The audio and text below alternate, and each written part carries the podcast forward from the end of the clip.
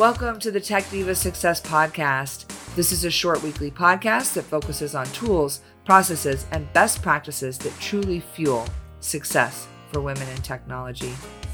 We thank you for tuning in, and we hope you walk away with at least one best practice that will help you level up personally or professionally. What can you take action on that will make you 1% better? This show gives us space to grow that amazing potential you have inside of you by bringing you guests from all walks of life and allowing them to share their success secrets with you. I'm your host, Nicole Scheffler, and I consider myself a tech diva with over 15 years' experience in a technology career. And I'm committed to sparking tech diva success with my collection of various books, podcasts, and projects, including our other podcast, the Diva Tech Talk podcast, which is all here to inspire you and is dedicated to women in technology. I know you're going to love it, so on with the show. We have some great conversations going to happen on this episode today. I just know it from talking with Siri in advance. We are really happy to be on today with Siri Chalazi. She is a research fellow at the Women in Public Policy program at Harvard Kennedy School. So their life work and her life work is also to advance gender equality in the workplace through research and research translation. She operates at the intersection of academia and practice, both conducting research on how organizations can become more inclusive and bringing those research insights to practitioners through speaking, training, and workshops and podcasts like the one today. So she's a true advisor and scholar. She frequently collaborates with organizations like startups, even up to Fortune 500, in order to close gender gaps. So she's presented at a lot of conferences around the world. If you haven't heard from her, that's why we are so excited to have her on today. She's been included in Harvard Business Review, New York Times, BBC, Fast Company. She's an amazing woman with an MBA from Harvard Business School, a master in public policy uh, at the Harvard Kennedy School, and a bachelor's in chemistry and physics from Harvard College. So she is going to drop some knowledge on us today on what's really happening with inclusion. And we can't wait to have a conversation. So thanks for joining us, Siri. Thank you so much for having me, Nicole. It's an absolute pleasure. and why don't you just kick us off? Is there anything I missed that I should share about you or any work that you've been diving into recently? Oh goodness no you shared more than necessary i think. As you said my life's work is really advancing gender equality in organizations and in particular bridging the gap between the knowledge that we generate in academia through research and what's actually happening on the ground with practitioners. Uh, so there's a lot of great knowledge and insights out there but you know practitioners are busy people are running their companies they're going about their daily lives and so they don't have time to read these 70 page studies that we publish in peer reviewed journals. And so i get a lot of satisfaction and derive a lot of sense of purpose from being able to bring this knowledge to practitioners, to the people on the front lines in a way that they can immediately implement and put it into practice. That's super important because the exactly. blending of that is exactly what we want to talk about today. So, how can we get started in helping take your mission of raising gender equality and blend it with our mission, which is right there with you on raising the success of women in technology? So, what can you share with us? Well, the first thing I want to share with everybody, which pertains to women's advancement in technology and women's entry into technology, is that unconscious bias remains one of the key barriers to prevent women from being equal uh, in the technology sphere. But it might not be exactly in the way that you think, because a lot of people, when they hear the words unconscious bias, they think, oh, this is all these individual shortcuts that our brains take, right, to make decisions and stereotypes and patterns and unconscious associations that we have. And yes, that's all true. That is unconscious bias at the individual level. But the important thing to note is that while unconscious bias exists in individual brains, it also exists in the organizational systems and processes that we humans with these biased brains have created. And it's actually at that system and process level where debiasing has a much greater chance of making a meaningful impact. There is unfortunately no research to suggest that we can fundamentally fundamentally debias individual brains. We can certainly educate people about the nature of unconscious bias and sort of, you know, you sit through a training and you learn something new and you feel like you gained knowledge and that's important, but that bias that fundamentally exists in your brain doesn't really go away. But at the system level, we can make small changes into things like how we hire people, how we evaluate their performance, what metrics we use to promote people. And those small changes can significantly level the playing field and make sure that unconscious bias doesn't unduly advantage one group over another. So you're saying that unconscious bias training isn't uh, going to do the secret trick and fix everything. I am, and I know it's it's a tough message to get through because companies love unconscious bias training.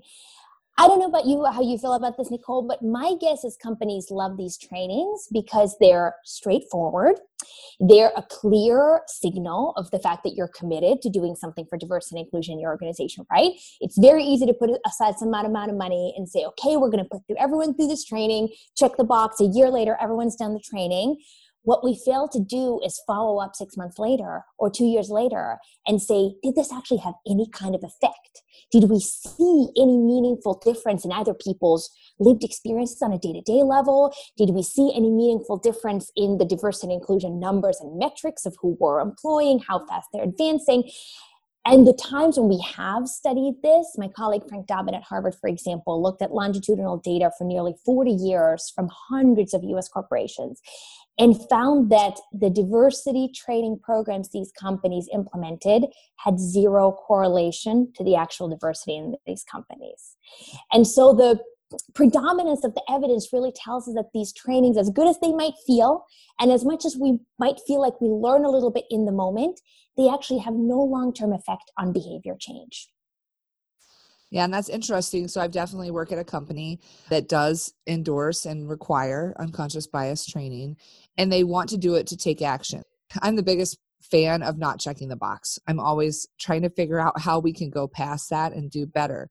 So, with that being said, if the premise of unconscious bias and having diversity trainings is to take action and do something about it, what do you recommend then that has been effective to help the systematic change? Yeah, I do applaud any company who wants to take action. So, first of all, that's a great place to begin. What I would say as a research scientist is approach the process of managing diversity and inclusion exactly the same way you manage your core business, which is in a data driven, rigorous, analytical way. You don't um, set out to launch a new product and say, you know, let's just uh, build this whenever it's done. And then when it's ready, let's launch it, let's put it out to the market, and let's see how many users we're able to attract in the next six months. My guess is no one manages their business like that. They say, here's our deadline, here's the development milestones that we need to hit. The launch date is X. In our first six months, we want to generate Y, use, y number of users, right? It's all there's goals, there's metrics, there's targets that are being rigorously tracked. And when those goals are not reached, there are some consequences right so could could the unconscious bias training be one of the goals feeding into the larger strategy well, I wouldn't view unconscious bias training as a goal in itself, right? Because often it's deployed, for example, in the context of hiring. And we say, oh, let's put all our hiring managers through unconscious bias training in an effort to try to ensure that bias doesn't influence who we hire. But the metric that we actually care about, right, is the people we end up hiring. So I would then focus on setting goals on that metric and always, of course, starting with our existing data and understanding who is our workforce today, who do who have we historically hired and, and how do we hire those people right? Are they um, on campus hires entry level are we recruiting heavily through internal networks and referrals? That might be a problem if we don't start out with a very diverse workforce because people's networks tend to overwhelmingly be composed of other people who are very similar to them. Um, so you first want to analyze where are my new hires coming from today and what type of hiring process am I putting them through, and also mapping out the different stages of the funnel. So, you know, at the beginning where you just have a thousand resumes on the desk, um, that pool might actually be, let's say, 50 50 women and men. But then after a round of resume reviews, a round of screening interviews, a round of coding interviews, you might all of a sudden find yourself with a finalist pool that's um, 80% men and 20% women. So then you have to go and ask yourself, well, what happened in the resume review, the screening interview, the coding interview that skewed my pool so heavily towards male. And invariably, when you start digging into the data and the processes step by step, you kind of find places where gaps emerge. And for me, whenever a gender gap in this case could be also a racial gap or any other kind of diversity and inclusion gap, whenever those gaps emerge, that's a clue that there might be some unconscious bias built into the process that is happening. Wonderful advice. Well, what else do you have for us? How else can we drive the closing of the gender gap, especially for women in technology? So we talked a little bit more about some of these structural interventions, right? So the hiring um, funnel is an example, but I do want to share with all the listeners one example of what we as individuals can do starting today, starting right now, to help um, level the playing field for all of our colleagues. And that's a lovely concept called micro sponsorship. Micro sponsorship is the small daily acts of support and affirmation that we provide to our colleagues. It doesn't take any training. Uh, it doesn't take any kind of formalized program. It's things like when you see a colleague interrupted in a meeting. Instead of letting it go, you actually jump in and say, wait a minute, I'd love to hear Nicole finish her point, please. Or if Nicole made a great point five minutes ago, and now James has restated the exact same idea, and somehow the consensus around the table is that it's James' idea, I, as a micro sponsor, can jump in and say, Yes, James, I love how you built on Nicole's thoughts from five minutes ago. This is great collaboration and action right here. Or I'll give you another example. If you're invited to um, attend a meeting, go to a conference, give a talk, write an article, whatever it is that you, for whatever reason, can't do, instead of just declining and saying, No, sorry, thank you, I can't do this, as you decline, offer the names of three women colleagues that would be amazing for the job and say, well, while I can't do this, I would love to recommend these three amazing women who would be a perfect fit for this opportunity. So these are small ways in which we can help lift each other up and shine a spotlight on each other's accomplishments, abilities, potential. And it really doesn't take any extra effort or any extra time, but it can have a huge difference. It can make a huge difference for the culture and for the advancement opportunities of women. Yeah, I've always been a fan of sharing my love, light, and positivity and encouragement. Right. Um, and it's all about action, right? Because a lot of times we then leave the meeting and start kind of talking amongst the women. Oh, did you see how she was interrupted again? Oh, and again, her idea didn't, you know, it was credited to a different person. And the noticing is important, and the venting about it can sometimes feel very good. I appreciate the impulse but it's doing something to fix it in the moment that's actually going to have the biggest impact. And hence it's called micro sponsorship, right? So the idea being that sponsorship is tangible actions that help to advance others and help to level the playing field. Yeah, that's awesome. Both those ideas are things that we can do in our community as well.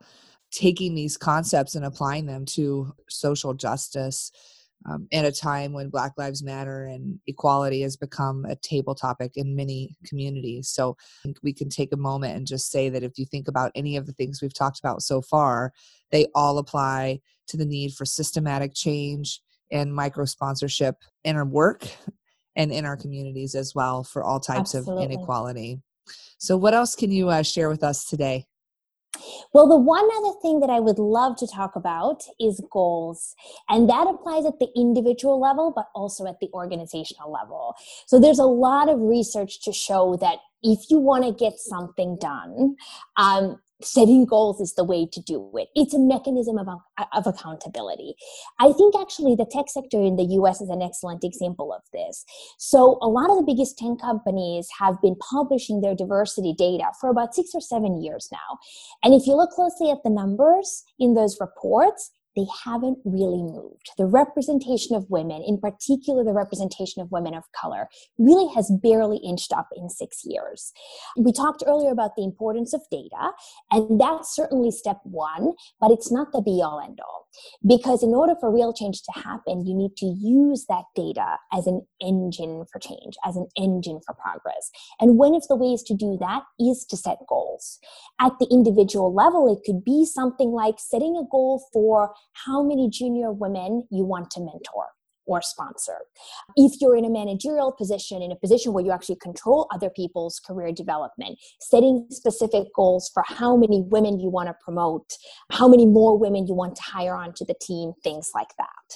And it could even be something outside of work, right? You might just participate in some kind of community group that helps to advance women and help to, helps to support women um, achieve their dreams. At the organizational level, it's the same process. Once you have your baseline of data, once you understand where you are today, then in order to actually make it better, instead of just passively tracking the numbers and release them once a year, be proactive and set specific goals. And better yet, make them public. Because when we humans know that our behavior is being watched, we tend to behave in less biased and more ethical ways. That's the whole principle of public accountability. Yeah, when it comes to goals, I like what you said there because essentially in the corporate world, we tend to do goals based on KPIs driven from customer success. Mm-hmm. And I believe that everything you said is absolutely true. Write them down, share them, visualize their success, and take action. So, those are fundamental things. But I believe that the types of goals you're talking about are equity goals, they're bridging the gap goals that's the takeaway i'm hearing is have the method apply to both your organizational goals and driving whether it be customer sales or partner engagement or whatever it may be but adding the element of engagement community engagement equality and working towards full spectrum diversity of all people as we know that that drives innovation I love what you said there. When we look at full spectrum diversity, something that is basically saying it's it's about getting diversity across the board, you know, from uh, gender, race, sex, uh, sexual preference, even economic status, location, things like that. How do you see that impacting innovation and companies' abilities to uh, be agile in a changing world like we're in today? Well, there's a lot of research to suggest that diversity along various different dimensions, the ones that have been studied the most are gender and race, simply because they're easy to study, but also things like nationality and difference in functional experience. Those have all been shown to improve group performance. Um, and so I think the evidence there is very clear. Uh, whether it's in terms of moral reasoning tasks, math problems, sales tasks, financial performance in an investing context. I mean, we've studied all of these different facets of diversity, and consistently the message is that more diversity equals higher performance. If that's one side of the coin, then there's kind of a flip side of the coin that we talk about less often. And that is that diversity is hard work because the mechanism by which diversity generates these benefits and performance is that it forces us to surface more divergent perspectives, consider issues from multiple sides, debate more, go back over, right, and question our assumptions instead of just jumping to an easy conclusion quickly. In other words, the process when we have a diverse group of people around the table, it might take a little bit longer and it might feel a little bit more jarring than when you have people around the table who have exactly the same life experience, think it exactly the same way, and therefore come to a nice and easy consensus quickly. So while there are some real benefits to diversity, it's also hard work. And sometimes the experience doesn't feel as good um, in the moment. And this is, as, a matter of fact, what we what we find in studies is diverse teams, when asked, think that they performed worse, even though they actually performed better, because the process was just a little bit rockier, but it led to better outcomes. And that's why I think design thinking is such a key piece of this, because it gives everyone a voice and allows you to get to a group consensus with considering little pieces of everyone's diverse perspectives. Exactly. Well, we've talked about looking at the system versus checking the box for one training. We've talked about it being data driven. I love the example that you gave about the funnel and looking at different points in the funnel and figuring out how can we, where is it breaking within this funnel? Where is it starting to break down? And then working on those systematic changes uh, I love what you said about setting goals and having them be holistic so that they're not just customer focused, so that you start to set culture and diversity goals, which is so amazing. And then, most of all, you heard her, she backs it up uh, that more diversity leads to better performance. Uh, I did a little study of that as well in my upcoming book on Pillars of Success. So glad that I have such a smart woman helping validate that for me. It makes me feel better. But at the end of the day, you have to do the work. You have to do the work to evaluate the system, to make your voice heard, to look at what you can contribute to change the data, and uh, you have to take action. Is there anything else you want to leave our audience with today? I'll leave your audience with one final thought that hopefully kind of summarizes our discussion. And it's this idea of moving from best practice to best evidence. That's actually a, a term that was coined by my wonderful colleague Iris Bohnet at the Women in Public Policy program at Harvard Kennedy School. And the idea is that practices like diversity training, unconscious bias training, one of the reasons why we do them so much in corporate America is because we're often just looking around and copying each other right? Oh, it sounds like a good idea. A whole bunch of other companies are doing it. Why don't we do the same thing? And this happens a lot of times, and we never pause to check and say, wait a second, but does this actually work? Is this a good investment? Is this a good return on my investment? And is this going to actually allow me to see the changes that I want to see? Contrast that to how we do marketing for example. We would never think about spending $2 billion on a marketing campaign where we haven't rigorously pre tested it with several audiences in different geographies, run focus groups where we don't have a really good idea that this $2 billion is going to generate a meaningful return on our marketing investment. So essentially, all I'm suggesting is that we treat at the individual level and at the organizational level that we treat diversity and inclusion the same way we treat our normal business. We are rigorous about it, we are data driven about it, we experiment, we do our homework, and we rely on evidence rather than untested best practices. So you're saying we need diversity in our diversity approach? Yes. That's a great way to put it. well, I love what you said today. I think it applies to, to leaders in the system who can look at how they're able to influence change, but also to each of us as individual contributors to micro sponsoring, which stood out as something that everybody could take action on right now. And to your point, the more immediate, the better, because after the meeting, the, the opportunity has passed. We have to make the comment when it happens and I think that goes for everything in life. the human brain responds better when you get that immediate feedback. Well, so you are amazing. And thank you for your contributions. I am honored to meet you at this point in our paths. And the change that we're making is going to change the world. And I just want to commend you on your research. It is so important to me that is my mission is to spark more success for women in tech and at the end of the day we do that by closing the gender gap through data and through passion which is what we're talking about. I'm like really a little it is so motivational. It's conversations like this and it's our listeners out there embracing it being that micro sponsor setting those goals and having the multiplier effect take point in the community. So thank you so much, Siri. If people want to get a hold of you, what's the best way to find you? You can find me on LinkedIn. My name is Siri Chalazi. And Nicole, I just want to commend you on all the amazing work that you are doing to lift up women in technology because it is a huge collective effort and you are doing more than your share. So thank you for your amazing work and thanks for having me. It's been so wonderful chatting with you today. It's a big love circle. Join us, help inspire more women uh, to spark Tech Diva success. Thank you so much, Siri. Thank you, Nicole.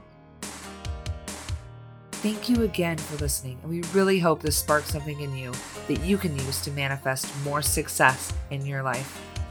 Please give us a rating or review. We would love to see how the show has inspired you.